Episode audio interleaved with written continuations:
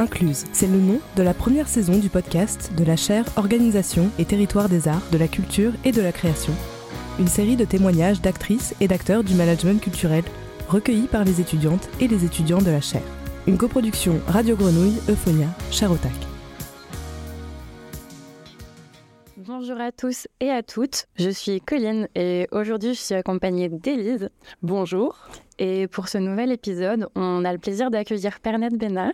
Bonjour. Euh, donc après un master de développement culturel et de direction de projet à l'université de Lyon 2, Pernette a occupé plusieurs postes en tant qu'administratrice de production. Aujourd'hui, cela fait plus de 10 ans que tu es installée comme riche générale du Festival de Marseille. Alors pourquoi avoir invité Pernette Bénard pour cet épisode? En 2017, selon l'Observatoire prospectif des métiers et des qualifications du spectacle vivant, 86% des emplois de la direction technique et de la régie générale sont occupés par des hommes. Pernet fait donc partie des 14% de femmes à avoir trouvé sa place dans cette catégorie de métier. Au travers de différents témoignages et de l'expérience de Pernet, nous allons donc aborder les différents aspects de ce métier et du fait d'être une femme dans un milieu d'hommes. Donc bonjour Pernet, merci d'avoir accepté notre invitation. Est-ce que tu peux nous raconter ton parcours et comment ça se fait que tu en sois ici euh, arriver au poste de régisseuse générale du Festival de Marseille Alors, moi, je voudrais apporter une toute petite précision. J'ai un statut de régisseuse générale euh, auprès du Festival de Marseille, mais je ne suis pas une technicienne, dans le sens où je n'ai pas de formation de technicienne en son, lumière ou plateau. Euh, je suis arrivée à la régie générale en, entrant par la toute petite porte au festival, puisque j'étais d'abord euh, secrétaire technique auprès du directeur de l'époque. Et en fait, c'est par l'acquisition d'expérience, puisque donc ça, vais faire ma dixième euh, édition l'été prochain, que j'ai acquis le statut de régisseuse générale. Mais je suis pile poil à, l'intermédiaire entre l'administration de production, euh, qui sont euh, habituellement dédiés aux, enfin, ou en tout cas qui sont plutôt pris par des postes, enfin, c'est un poste qui est pris plutôt par des femmes, mais appliqué à un service technique pour le Festival de Marseille. Donc maintenant, concrètement, ça fait 4-5 ans, en tout cas 4-5 éditions, que j'ai ce poste de régisseuse euh, générale parce que j'assiste le directeur technique dans ses missions euh, au sein du festival.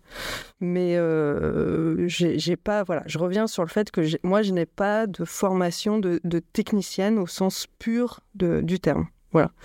Et euh, j'en suis arrivée là, voilà, parce que, parce que euh, les éditions avançant, les expériences étant nouvelles à chaque fois, euh, j'ai acquis de l'expérience et du savoir-faire à cet endroit-là, quoi. Et plus spécifiquement, c'est quoi alors tes missions en tant que régisseuse générale? Alors, moi, je m'occupe plus précisément, en fait, de tout ce qui va être, en particulier, ce qu'on appelle le suivi budgétaire du service technique et de toute la partie embauche des intermittents du spectacle. Donc, mon savoir-faire, il est dans la composition des équipes, euh, savoir qui peut travailler avec qui, et au, regard et en fonction du projet de création qu'on accueille. C'est-à-dire que euh, on ne demande pas la même chose aux techniciens quand ils vont travailler sur des extérieurs que quand ils vont travailler en salle. On ne demande pas la même chose quand euh, on fait un accueil pur, c'est-à-dire que c'est un spectacle qui tourne depuis des années et nous on est juste là pour le programmer pour une nouvelle représentation, que quand c'est une création ou une coproduction, ce que fait pas mal le Festival de Marseille, où là il faut accompagner les équipes artistiques jusqu'au moment où elles vont créer pour la première fois leur spectacle. Ça ne demande pas exactement la même, euh, les mêmes compétences ou les mêmes attentes pour les équipes techniques. Et donc, mon savoir-faire, il est précisément sur, avec l'équipe du Festival de Marseille, qui, à quel endroit je peux placer les bonnes personnes pour que ça réponde au mieux aux besoins des équipes techniques, aux besoins des équipes artistiques. Et puis, il y a tout un volet aussi euh, de coordination, euh, je dirais, des différents services du Festival de Marseille, vraiment à l'instant T sur comment le spectacle se déroule et comment euh, le service communication a besoin de telles euh, particularités ou de tels euh, besoins spécifiques, ou le service des relations publiques, ou le service de prod. moi, j'arrive au tout dernier moment, je récolte toutes les infos et je les redispatche euh, aux bons endroits, aux bonnes personnes pour trouver euh, les bonnes solutions. Et tu as toujours voulu faire ça? Enfin, Quel est ton parcours au fait euh? Alors non, moi je suis... alors moi j'ai une... donc j'ai un, master de développement de projet avec l'ARSEC et l'Université Lumière Lyon 2. Mais avant ça, j'ai été comédienne de Théâtre Forum donc un parcours plutôt du côté lumineux de la force, comme je dis, et que je, ça fait pas si longtemps que ça que j'ai basculé du côté obscur, du côté de ceux qui sont dans le noir. Voilà, j'ai beaucoup travaillé avant en fait en production plutôt sur des compagnies de danse et de cirque, et je travaille aussi de temps en temps pour des événements en extérieur sur des festivals ou des choses comme ça. Quoi. Le Festival de Marseille est un employeur, donc j'ai le statut d'intermittente du spectacle. Je ne suis pas salariée à temps plein pour le Festival de Marseille. Et donc j'ai d'autres missions, enfin où je cherche d'autres missions euh, avec d'autres projets euh, en parallèle. Voilà, c'est ça à peu près mon expérience.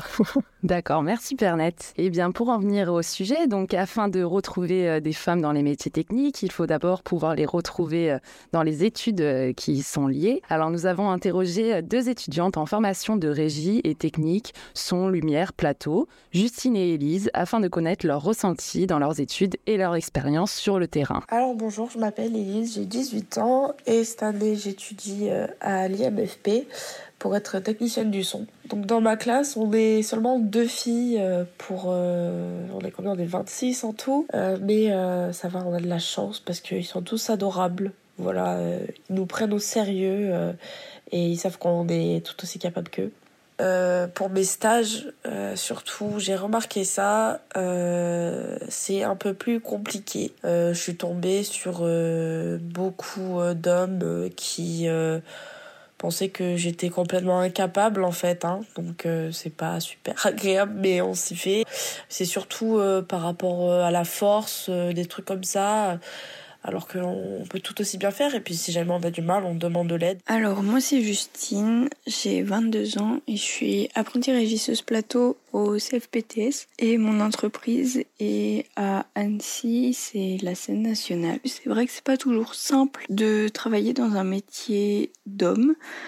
Mais moi j'ai la chance d'avoir été très bien accueillie à Annecy. Après évidemment il y a quand même des petits des petits trucs, des petites réflexions de temps en temps. Les, les régisseurs et les intermittents, ils me laissent pas forcément faire les choses, euh, porter des décors et tout ça. Souvent, ils disent que c'est trop lourd alors que j'ai même pas essayé. Après, c'est, c'est un milieu qui se démocratise aussi. Moi, je sais que dans ma promo, par exemple, on est 9 filles sur 11 apprentis. Donc euh, c'est génial, ça commence à se diversifier et ça fait du bien. Mais il reste les réflexions sexistes des, des gars qui, autour de la machine à café, parlent des, des femmes euh, pas forcément très correctement et euh, quand t'arrives ou quand t'écoutes à côté se tournent vers toi et disent Oh, pardon, ne le prends pas pour toi. De ces témoignages ressort une véritable amélioration avec de plus en plus de femmes euh, qui entrent euh, dans des cursus scolaires les formant au métier de technicienne et régisseuse. Il y a quand même un écart important entre les deux classes présentées avec d'un côté beaucoup de femmes et de l'autre seulement deux femmes sur 26 étudiants. Toi, Pernette, reçois-tu euh, beaucoup de demandes d'étudiantes pour des stages ou des demandes d'emploi de femmes à la suite de leur cursus? Alors, sur les emplois, je dirais que c'est assez équilibré les CV qu'on reçoit soit euh, c'est aussi bien des hommes que des femmes et c'est euh, tout corps confondu, c'est-à-dire aussi bien du plateau de la lumière ou de la vidéo au son. Je dirais qu'il y a une disparité euh, sur le plutôt du côté des habilleuses ou des costumes ou des costumières, puisque là, pour le coup, je, je, ne reçois que très très très rarement des CV d'hommes. Pour les stagiaires, c'est un petit peu plus compliqué. Jusqu'à maintenant, on, reçoit plutôt des CV de, de garçons, en fait, qui sont soit en formation initiale, soit en formation continue mais depuis quelque temps, c'est en train de changer, euh, puisque l'année dernière, par exemple, on a accueilli deux super stagiaires euh, qui sortaient d'une formation qui est ici basée sur Marseille, donc qui s'appelle la DINMAD, qui est euh, hébergée au lycée Blaise Pascal. C'est une formation diplômante, puisque c'est un, bac plus 3, et on a accompagné, en fait, voilà, pendant trois semaines, ces deux stagiaires, l'une en son, l'autre en lumière. Moi, je ne vais pas faire de discrimination positive. pour moi, le contenu du CV et l'expérience restent extrêmement importantes, mais c'est vrai que je vais être un petit peu plus vigilante à ce que le rapport euh, homme-femme dans les équipes techniques, euh, enfin en tout cas on essaye, on essaye, on pousse à ce que ce soit un petit peu plus équilibré. Ouais. Mais c'est pas forcément évident, j'ai pas forcément tout le personnel possible et nécessaire pour ça. Quoi. Et est-ce que parfois des femmes euh, qui postulent te parlent de, de, certaines formes de discrimination à l'embauche qu'elles ont pu vivre durant des recrutements? Non, elles se. Franchement, c'est effectivement comme le. Enfin, c'est assez bien décrit dans les, interviews qu'on a entendues. C'est vraiment en train de se démocratiser de ce côté-là. Moi, je dirais qu'il y a aussi en fait un travail à faire du côté des femmes pour ne pas se censurer. J'ai en tête l'exemple d'une collègue qui n'a pas osé me dire qu'elle était enceinte pendant un festival et à qui, qui, m'a dit mais si, si je, si je t'avais dit que j'étais enceinte, tu ne m'aurais pas embauché. Et moi, j'ai hurlé en disant mais c'est absolument pas possible de me dire ça. J'aurais aménagé ton emploi du temps de telle façon à ce que tu travailles pas forcément à des heures jusqu'au milieu de la nuit, des choses comme ça. Mais je ne peux pas ne pas tenir compte de ton état de, de, de future maman et c'est en aucun cas un empêchement pour aller travailler. Mais la censure venait d'elle-même au départ, craignant une réaction effectivement de l'employeur euh, de par son statut. Quoi. Et il en ressort également des témoignages que certains comportements et préjugés euh, semblent persister dans leurs expériences professionnelles et elles font état de réflexions sexistes qui arrivent euh, par moments, notamment sur leur force physique.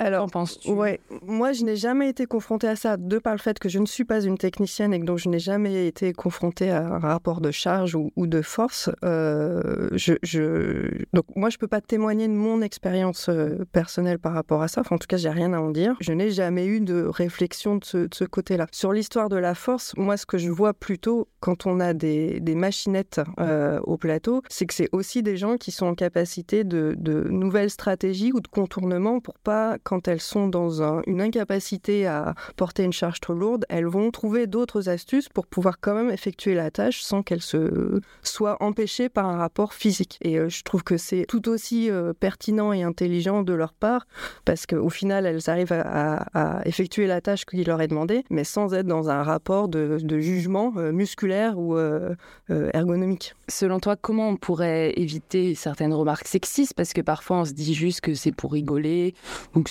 ça sort de la bouche d'amis.